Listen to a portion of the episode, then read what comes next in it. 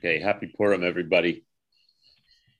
It's Thursday, March 17th, so that's St. Patrick's Day and Purim. So there's a joke in there somewhere. Um, if you think of it, let me know. Uh, the Torah portion this week, which is not what we're going to focus on because we're going to do some Purim, some Purim Torah, some Purim study, uh, is Parshat Tzav, uh, which is the second Torah portion of um, of uh, Leviticus, and definitely one of the least uh, brilliant uh, for in terms of interpretation portions, as it describes um, uh, how Moses dresses Aaron and his sons in all the vestments, and then uh, um, uh, initiates, anoints them. Anyway, we're not going to talk about that today. We're going to talk about Purim and be- to lead into the teachings about Purim, yes, you can drink double on, oh my goodness, it's St. Patrick's Day and Purim. That's right. That's be a lot of drinking. Um, wow. So, um, um, what I want to do today is I want to talk about, I thought, okay, many of the most, the, the, the home territory of Hasidism was in the Ukraine, what is today the Ukraine.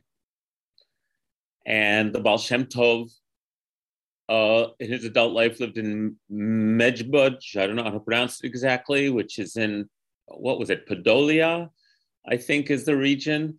And that's where my, my father's family is from. Podolia, oh, really? Kamenets Podolsk or Podolia, the same, the oh, so that's where my teachers. North, northwest of Odessa, and it doesn't look like there's a lot of fighting there now because it's all forests and trees and little villages, but mm-hmm. who knows? That's where the Baal Shem Tov preached. And that was the origin of Hasidism when the 17 uh, in the mid 18th century. And so i thought and so some many of the most famous hasidic masters from the uh, 18th and 19th century were from what is today ukraine. Uh, levi yitzchak of berdichev um, and uh, then of course we've talked about menachem nachum of chernobyl of all places was a student of the Baal Shem Tov. Of course, Reb Nachman of Bratslav was a grandson of the Baal Shem Tov, and uh, that all those are in Ukraine, along with many, many other uh, famous Hasidic teachers. So I'm going to give a kind of long run up, and you'll see why this is a Purim teaching for me, and I hope for you as well. Oh, thank you. Um, Ellen just shared, Rabbi Ellen just shared a map. This is, this is, Rabbi Art Green and some people from Hebrew College took a pilgrimage um, to Ukraine because Art, Rabbi Art Green's work has been with the Hasidic masters. Right. So his his Bratslav uh-huh. and Uman.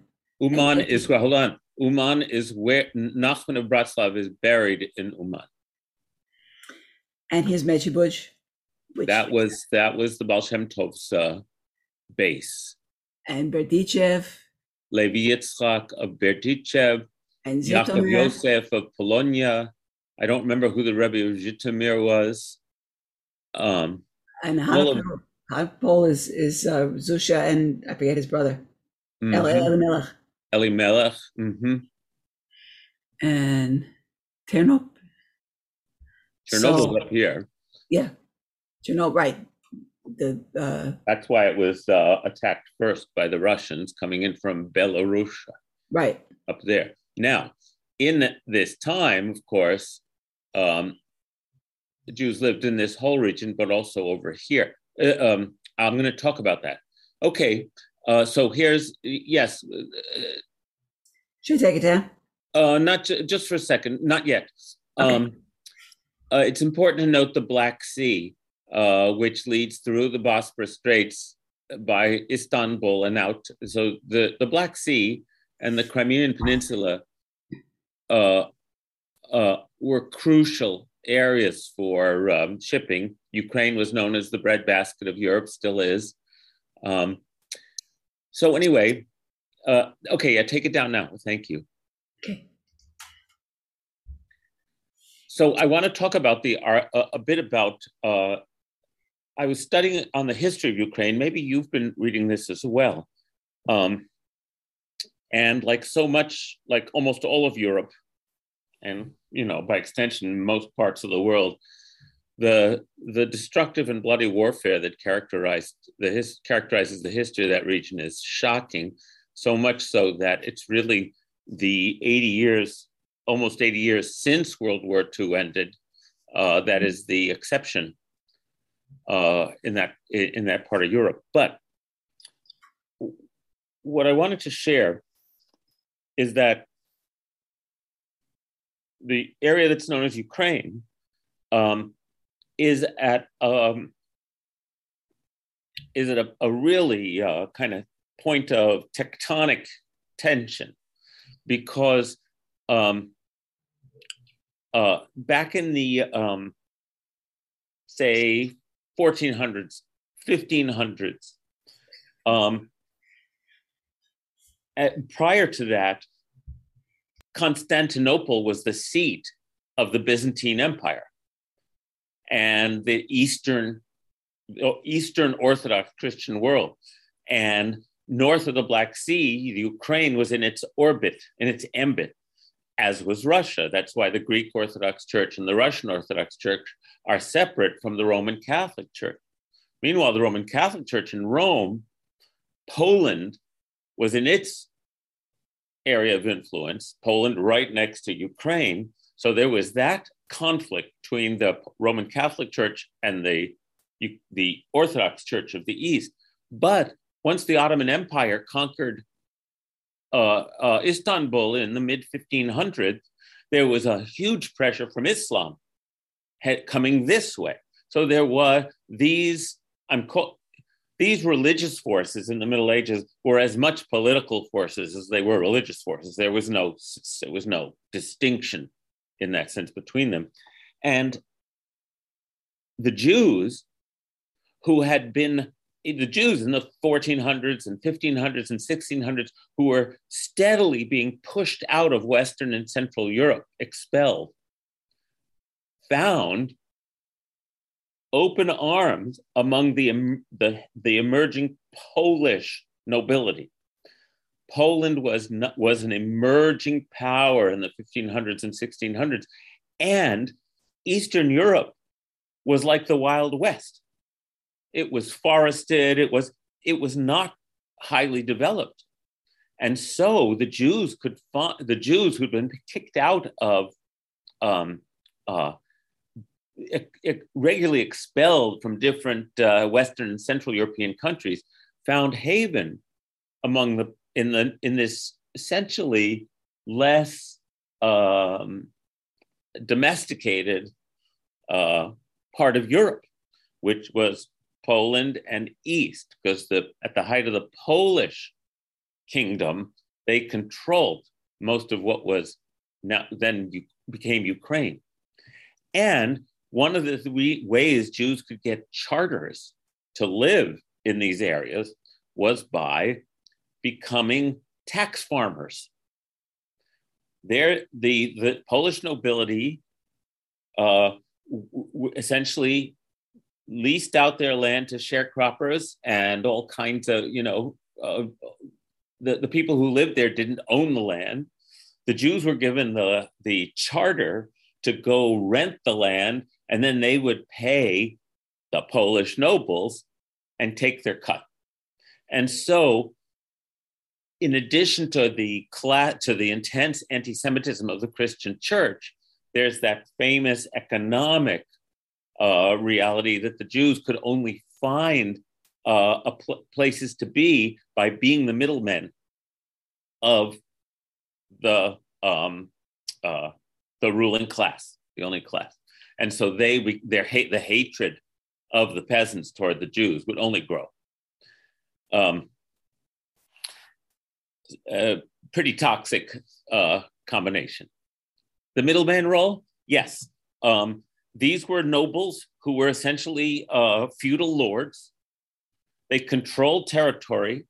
They didn't. They would then lease the right to farm, ta- to collect taxes in these territories from the various people using them to not only Jews, but many, many of the people who took this role were Jews because Jews were only permitted to live in different kingdoms in medieval Europe by the um, pleasure of the, of the, the rulers.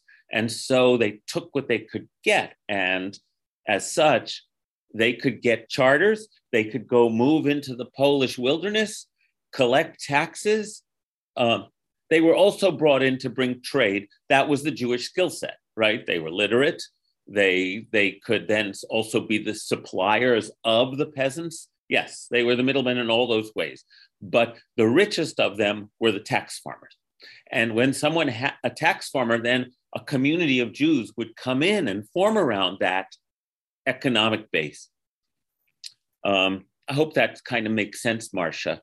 Uh, then the Jews were responsible, who had this charter, or if they weren't Jews, anyone who was a tax farmer, that they had to supply X amount of money to the nobility. And then they could keep if there was anything left over. So it was in their interest to tax heavily. And so none of it's pretty, right? Um, but I don't want to spend the whole hour on that. What I want to say is that in the 1600s, a uh, Ukrainian nationalist named uh, uh, who is known as the founding father of Ukraine, gathered a lot of energy to kick because the Poles were not only economically um, uh, um, sucking off the Ukrainian population, but uh, they also were Roman Catholics and were imposing Roman Catholicism on these Eastern Orthodox Christians. And so there was a nationalist uprising under Khmelnytsky in the 16 mid in 1648, um, where he, for a, temporarily at least, um, uh, with the Cossacks, who were this category of Ukrainian w- warriors, along with Tatars, who were another ethnic group from the Crimean Peninsula, pushed the Poles back. In the process, it was gruesome, and there was there was a there were it was it was not there was nothing about this warfare that was uh, civilized. I mean it, and perhaps half the Jewish population was slaughtered. For the Jews, it was considered a calamity on par with the great calamities of Jewish history, the Jews of Poland. So for us, Khmelnytsky is a relative of Haman in Jewish collective memory. Whereas for many Ukrainians, Khmelnytsky is the one who fought back and created a Ukrainian identity. His, his Cossacks failed because Russia to the east swooped down and took the Ukraine, took the uh, Khmelnytsky Ukrainian and the Tatars into the Russian sphere.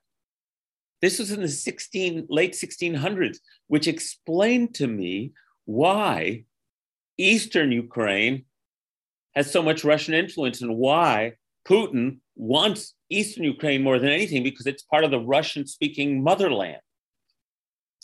Uh, it's like, okay, I get it. We're dealing with hundreds of years old conflicts here. I'm giving you this background. You'll, you'll see why. Um, let's see, Gail says, I've read that the Jewish population was so reduced that it created a genetic bottleneck. That is entirely possible. Uh, I haven't read about that, but that makes sense to me. What it also, so during this back and forth between, this was also the end of what would be called the golden age of uh, Jews in er, in the Polish kingdom because that was a, a time when the Jews were really thriving as a community and growing in this wild west of Eastern Europe under the Polish uh, uh, flag. Poland never recovered either. Um, and the war, you know, the beat just goes on and on and on. With, with that in mind, um, uh, what I wanted to share was in Jewish history, this catastrophe caused, as most Jewish historians think, an incredible amount of despair and messianic longing. Like save us. Is this the are these the the pangs of the end of time? I mean it was that horrible and a sort of uh, so a messianic end of time expectation the most famous example of that who came who just within decades or even less of these massacres was a man named Shabtai Tzvi, who lived in Turkey under Ottoman rule, but who claimed to be the Messiah. And there was a, a fervent kind of um, upwelling of uh, messianic uh, fervor, not just in the uh, Ottoman Empire and the Jewish, um, in, in that part of the Jewish world, but also across the borders in Poland and Ukraine. And is this it? Is he the Messiah? There's been a lot written about Shabtai Tzvi. He wasn't the Messiah. um, but life was terrible, terrible for the Jews in that area in this period. A few decades later, in this, in say the seven, around 1740, a uh, healer and wonder worker, Yisrael, uh, uh, the Baal Shem Tov. Baal Shem Tov means the master of the divine name, and uh, there are many Baal Shem Tovs in Jewish history. A Baal Shem Tov is someone who is understood to have tapped in to the divine healing powers by in typical jewish fashion by being able to utter the divine name in just the in in you know because in judaism creativity is attached to speech because god says god speaks and the world comes to be. So if you can the most famous story of speaking god's name is the golem story in prague where uh, the Rabbi Maharal of Prague um, uh, is able to speak the divine name in such a way that animates the lifeless matter, right? So a Baal Shem Tov is someone who was a, is a miracle worker and a healer. And this Baal Shem Tov, is, he's called the Baal Shem Tov because he was the most famous in Jewish history. So he's just called the Baal Shem Tov.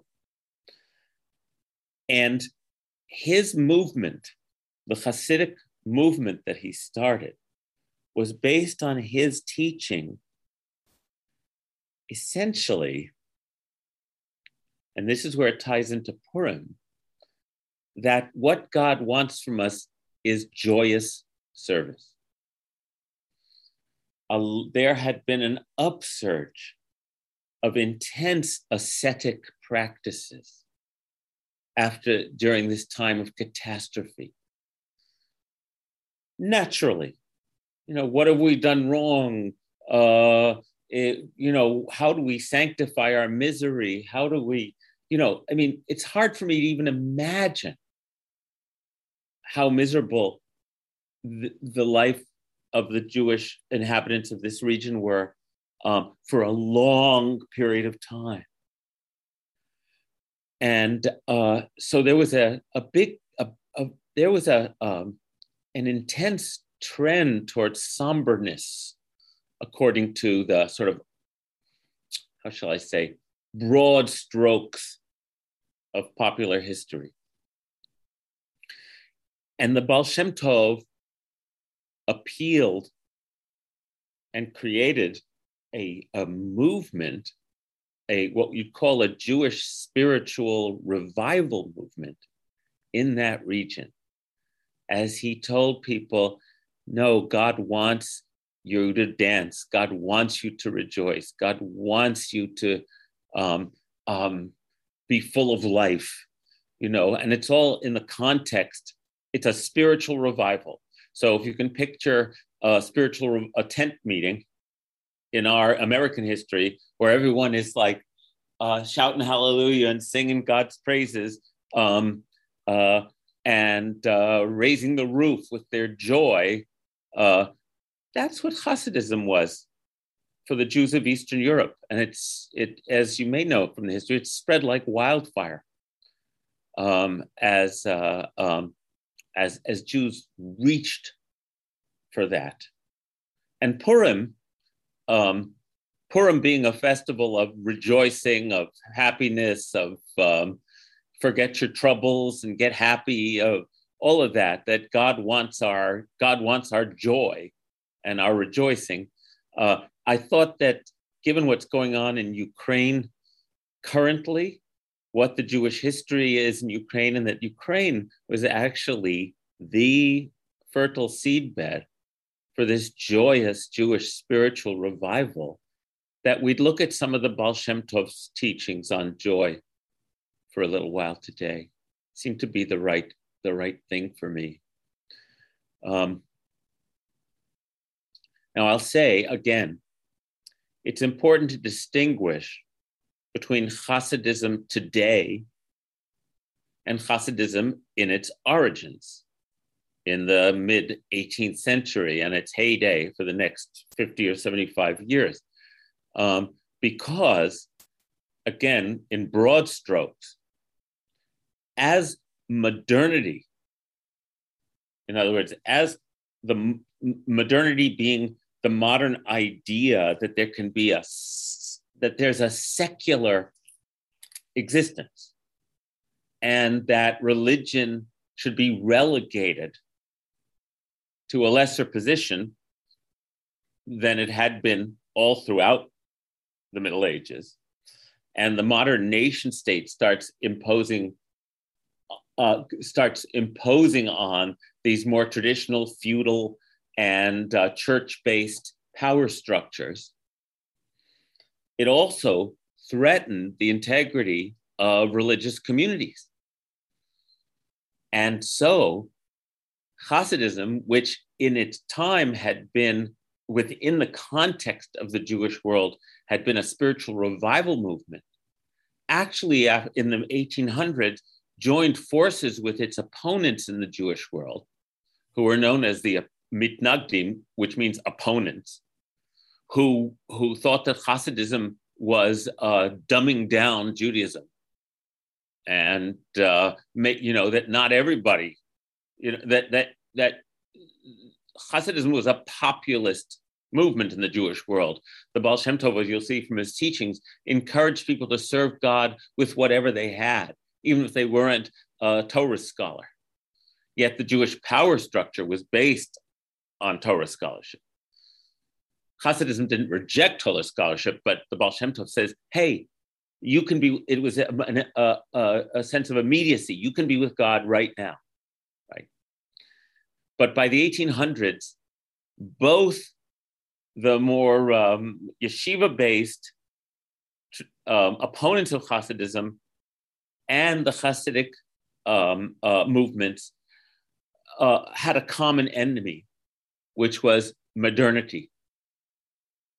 At that point, I think it's fair to say Hasidism changed into an insular and um, extremely conservative uh, movement. Um, and so, even though if you study Hasidic teachings today, they're still studying the same teachings that I study of the early Hasidic masters, theirs is in the context of a, of a, highly insulated and um, um, uh, regimented effort to keep out the modern world. And uh, uh, so I, I just want to explain that, which is to say that as my teacher, Art Green, who is one of the greatest popularizers of Hasidic thought in the larger world, uh, has, has, has taught us that, that the, the teachings are the teachings are central to my Jewish spiritual life. But again, I'm on a very different path than contemporary Hasidic uh, um, communities are, obviously. But we're studying the same teachings. Um, okay, so let me share my screen and share some Baal Shem Tov teachings in honor of joy and in honor of Purim and in honor of our ancestral history in the Ukraine.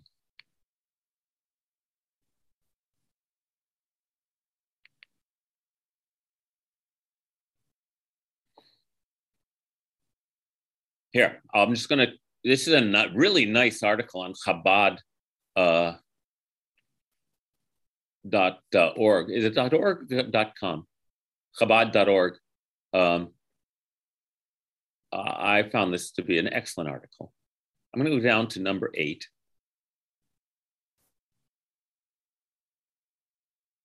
So the Baal Tov, like many uh, charismatic leaders um, and founders, didn't actually, his teachings didn't get, he didn't write books, but people would write down things he said, taught, and said.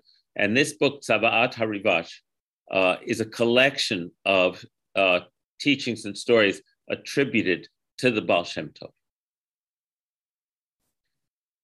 Here is a classic Baal Shem Tov teaching. Don't get carried away with excessive details in everything you do. This is your evil impulse working against you.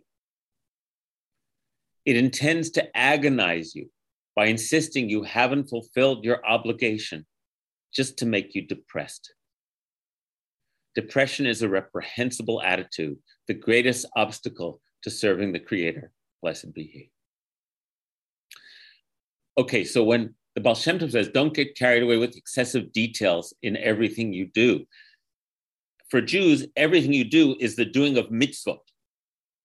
So, as you know about Jewish law, keeping kosher is a very, very detailed undertaking that can overtake.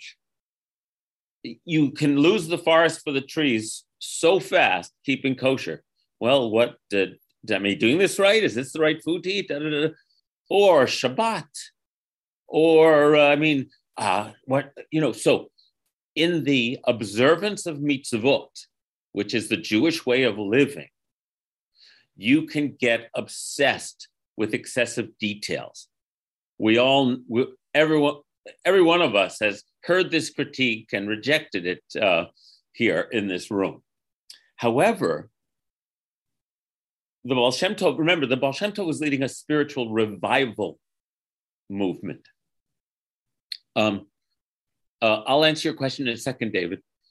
Baal Shem Tov was leading a Jewish spiritual revival movement. That doesn't mean he was inventing Jewish spirituality. It means he was reminding everybody of what's all over the Torah, right? I mean, just read the Psalm. Here's one of the Psalms he loved to quote the most. Uh, um, no, Isaiah. Here, here's a passage from Isaiah. Ki v'simcha tekseu v'shalom shalom tuvalun. For you shall go out in joy and be led home in peace. And before you, mountains and hills shall shout with joy, and all the trees of the field shall clap their hands. Anywhere you go in the prayer book, anywhere you go in the book of Psalms, all over the prophets, even in the five books of Moses, you will find passages that make it clear that we're supposed to serve the Creator with joy. Psalm 100, Ivdu et Adonai b'simcha, serve God with joy, Bo bilnana. Come before God with happiness. So the Baal Shem Tov wasn't inventing this, but picture a devastated, compressed, decimated Jewish community in need of reminding. Okay, this is another phrase you should know. So, in the 60s, our famous 60s, um, as, peop- as spiritual revival movements started illuminating, transforming people's lives, there was also a Jewish spiritual revival movement in the 60s. Makes sense, right? 20 years after the Holocaust? Picture the Khmelnytsky massacre. It's like, how are we going to revive our spirits? And so, as with any as with any um, uh, venerable culture, you're constantly trying to renew the core, the joyous core of the culture. Ultimately, this renewal movement became known as Neo Hasidism. Do you think Reb Zalman coined that term, uh, Rabbi Ellen? I would guess either Reb Zalman or or uh, Reb Art. Art Green, probably. Um, so Neo Hasidism describes the spiritual, juicy spiritual teachings that I have been offered and that I offer to you. It's not Hasidism, but it's got the same intent, right?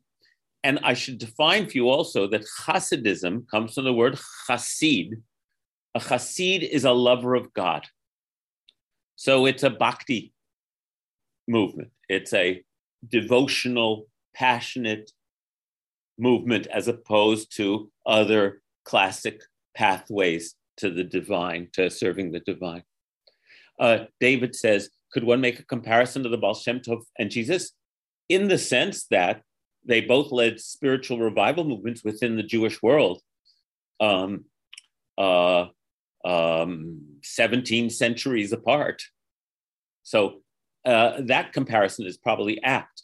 I personally wouldn't try to go further than that um, in terms of lining them up. Uh, however, in terms of this rhythm of um, we we have our moment of inspiration, then we try to enact it, and as we're living it, because we're humans, we lose track of what animated our activity in the first place. And then somebody comes along and says, Don't you remember? This is why you're doing all that stuff. This is what's supposed to animate you. And we like wake up again.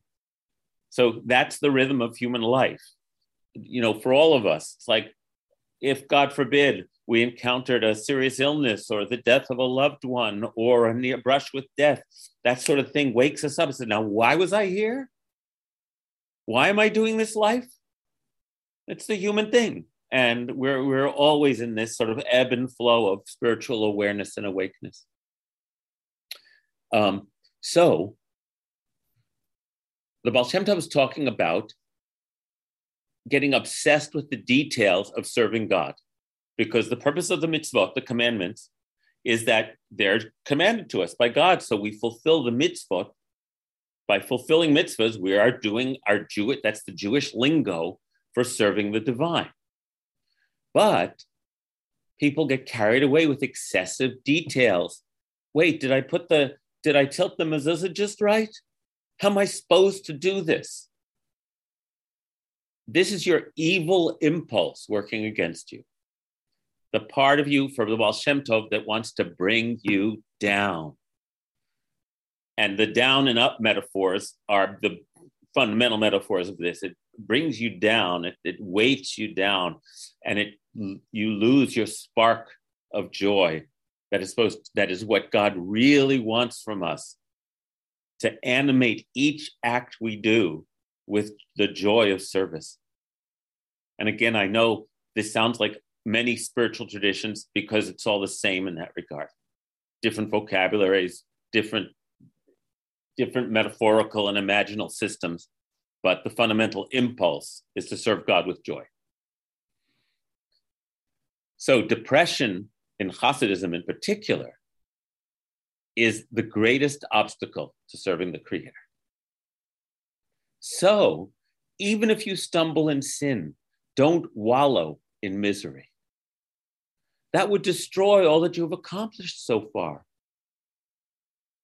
rendering you an easy catch for the evil impulse, since you feel you are a lost cause anyway. your divine service would fall apart. I don't think we have to do too much translating uh, of the Baal Shem Tov's uh, language to, to identify with why people might have been drawn to him. Because uh, I am. Uh, let's see, Gail said, for many of us, it's not exactly the details, but the amount that we're not doing enough. Um, and Marcia says, interesting versus wanting to do it right, a strong impulse. Yes, wanting to do it right in a way that compresses us and compacts us. And Joan says, I'd rather dance than discuss. Yes, let this discussion um, again remind you that the Jewish tradition is not an enemy of your joy. Be- and that's why we're having the discussion. Uh, the Chabad article, yes, uh, let me post that link. Hold on a second. Copy. Paste. Hey, that was easy. Okay. Um, the reason I need these discussions is because, uh, as a rabbi, is because we Jews are so predisposed by our by our painful history and then the things that our uh, our our our oppressors and our tormentors have said about us for centuries and centuries that we believe somehow that it's Judaism itself, our this beautiful spiritual heritage of ours, that's responsible for our pain. And so we turn ourselves away from Judaism. So I want to have this discussion so that so that we can bring to the surface and to awareness the extent to which, and I've been doing this my entire time as a rabbi, the extent to which the external pressures and horrors of anti Semitism have conditioned us to think there's something wrong with us or with Judaism, and that we have to turn somewhere else to have joy. We don't. It's all right here. What we have to penetrate is the pain that's been imposed upon us but the pain has not been imposed on us by Judaism. The pain has been imposed upon us by an oppressive structure that has told us that we're, we're bad and wrong. Um, just be saddened over the sin, ashamed before the Creator, and plead to Him to absolve the bad you've done. In other words, don't just skate over your misdeed. That wouldn't be the Jew. That wouldn't be. That's not how Judaism says it. You have to do teshuva. You have to do repair. So do it. Do the repair. Empty your heart out before God. Um, re- reform your ways, and then get back to rejoicing in the Creator. Blessed be He. Since you thoroughly regret what you did, and have resolved in your mind never to do foolish things like this again. Even if you know with certainty that you haven't fulfilled your obligation in some area because there were so many obstacles, don't let that get you down. Consider that the Creator, blessed be He, examines all hearts and innards. God knows that you wanted to do things as best as possible just that you were not able. And then strengthen yourself in joy in the Creator. May God be blessed. I'll come back to this article, but I'd rather look at your faces. Oh, Blaze says something else we have in common with blacks. Yikes. Uh, Blaze, we have so much common cause, not just with Af- not just with African Americans, but with any group that's been oppressed because the dynamics are the same. The exact formula and recipe of what we're blamed for, how we're taught to think about ourselves, is different based on time and place and status, but yeah, people, I mean, I don't need to go any farther than sexism. And the uh, amount that I've, the, the best I've done try to understand how women doubt themselves and their power because of an absolutely um, an effort to make an airtight system of the oppression of women to understand the dynamics of oppression. Uh, and e- in each case, we need to see through the sham and know that we are a child of God. There's nothing, as Baal Shem Tov, nothing wrong with us. Uh, uh, that what's wrong is the way that we've been treated. Uh, Rabbi Ellen said, Rabbi Art Green says that Hillel Zeitlin and Martin Buber wrote in the neo Hasidic spirit in the first half of the 20th century. Ah, yes, they did. Um, what I was talking about, neo Hasidism bursting into the general Jewish consciousness, is a product of the 1960s uh, and the spiritual revival movement that um, you know took the baby boomer generation by storm. Um, is which book by Art Green, Blaze? The one that Ellen is holding up. It's an anthology. Um, oh, okay. Print, uh, published in 2019. Um, Thank you. Part one is roots, roots, and I bought the book, The Branches. Ah, okay. Feel free to put that into the chat uh, uh, if you want, Rabbi Ellen. So wasn't that quote from the Baal Shem fantastic? um, what it made me think about in our experience. Um, Marcia, let me get that. Let me let me uh, look at that in just a moment. Um, is Yom Kippur, right? Yom Kippur as the epitome of the Jewish experience, a day identified as a day of fear and trembling, weeping, terror before the divine throne. It's like those are all aspects of Yom Kippur. But the Hasidim would finish Yom Kippur, under the Baal Shem Tov's followers, they'd finish Yom Kippur, and then they would dance into the night. Why? Because they were forgiven. Have you ever, those who've attended our high holiday services, we start dancing at the end of Yom Kippur because we fulfilled the cleansing purpose of the holiday and we are released.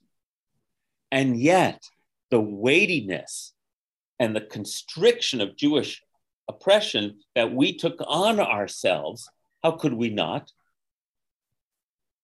Makes Yom Kippur feel like the epitome of the Jewish experience, right?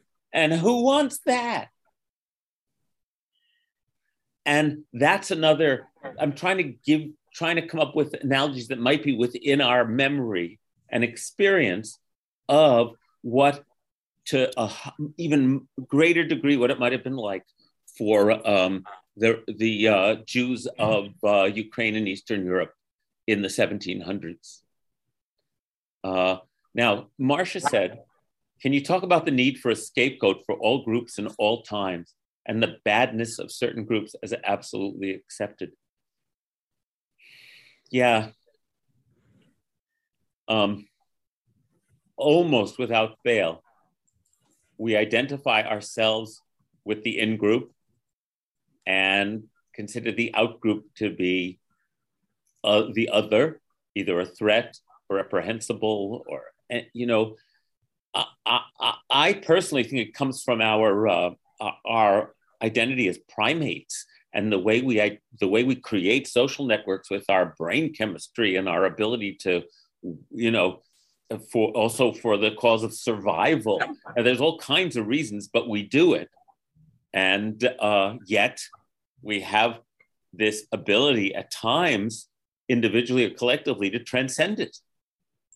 And so, because, like we're, you know, so because we can transcend it, we wonder why we can't transcend it all the time.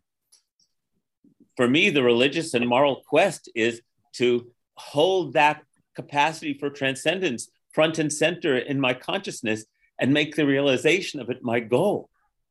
Uh, but I don't have great allude, great. That doesn't make me an optimist, but it makes me a happy human being. Um, to be serving God in joy that way, uh, because you know I don't.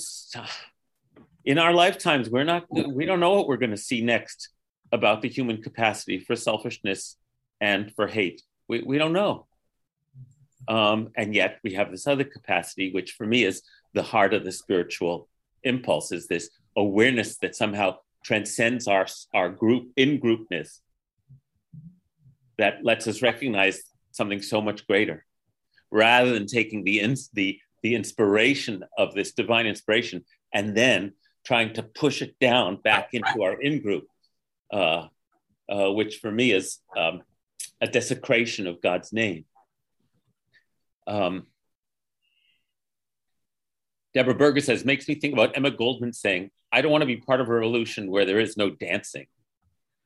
Thank you, Deborah. Cynthia, an example of that psychic way. I never knew growing up that the purpose of cleansing at Yom Kippur was to prepare for the abundance of the harvest at Sukkot. I didn't find that out till I got to WJC. Why didn't we learn this in Hebrew school? Right. Well, I think the most immediate why was that you're going to Hebrew school in the wake of the Holocaust. Um, and we were, the adults were just gasping for air on some level and saying, we have to not die. We have to keep this alive we have to pass it on to the next generation, right? All of it that felt like an imposition and a burden on the children instead of a joy, and that sent us all scurrying for the exits. That's not the whole answer, but I think that's a big part of it. And then, as we came of age, we had our own spiritual awakening, and some of us turned back to Judaism to, to, to revive that. Um, I think this is good Purim Torah. Um, uh, okay. Oh, thanks, Rob.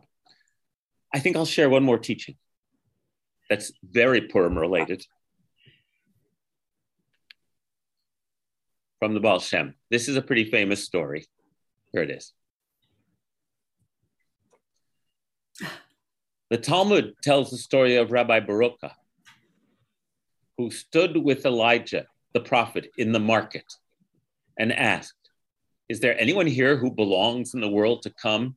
Okay, let's unpack that language. So it's from the Talmud. So this is from, oh, the third, fourth, or fifth century, this story. Okay, so it's way earlier than the Baal Shem Tov. It's in the Talmud. And in the Talmud, Elijah the prophet, and throughout Jewish lore, for thousands of years now, Elijah has been shuttling between God and heaven, heaven, the heavenly realm, and the earthly realm. And uh, so, when, in many stories, when a rabbi is having an ins- a divine inspiration, it's they're meeting Elijah and hearing what Elijah has to tell them. Make sense? So so Rabbi Baruka says, looking out at the marketplace, anybody here meriting the world to come? In other words, who are the true who are the people who are truly doing God's work here? Elijah pointed out two brothers. So Rabbi Baruka ran after the two brothers and asked them what their business was. They replied, We are jesters. The Hebrew word is badchanim. We are jesters. We make sad people laugh. And when we see two people in a quarrel, we use some humor to make peace between them. The Baal Shem Tov was perplexed by this story from the Talmud and asked his divine voice for an explanation. And this is what the Baal Shem Tov was told. Was told this is the answer that he that he channeled, right? These two jesters were able to connect every matter they saw in a person to its origin in the higher world. By doing this, any harsh heavenly decrees upon this person were automatically annulled. But if someone was depressed, they could not make this heavenly connection. So they would cheer him up with some humorous words until that person was able to make all the connections necessary. So the jesters were doing holy work because they weren't just making people laugh.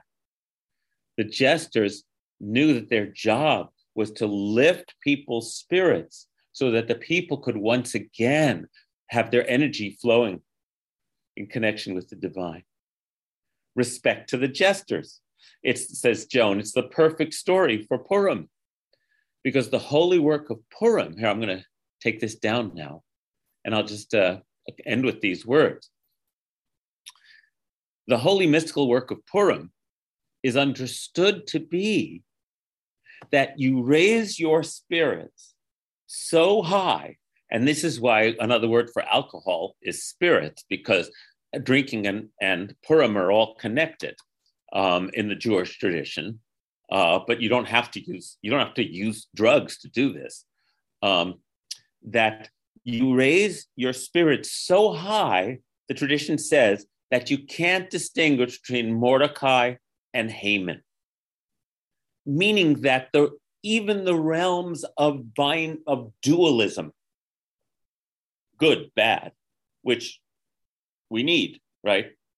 But there's a level beyond it. It's called the 50th rung of the ladder, higher than Haman's gallows. Um, there's a place, and the tree of life is also considered to have 49 rungs.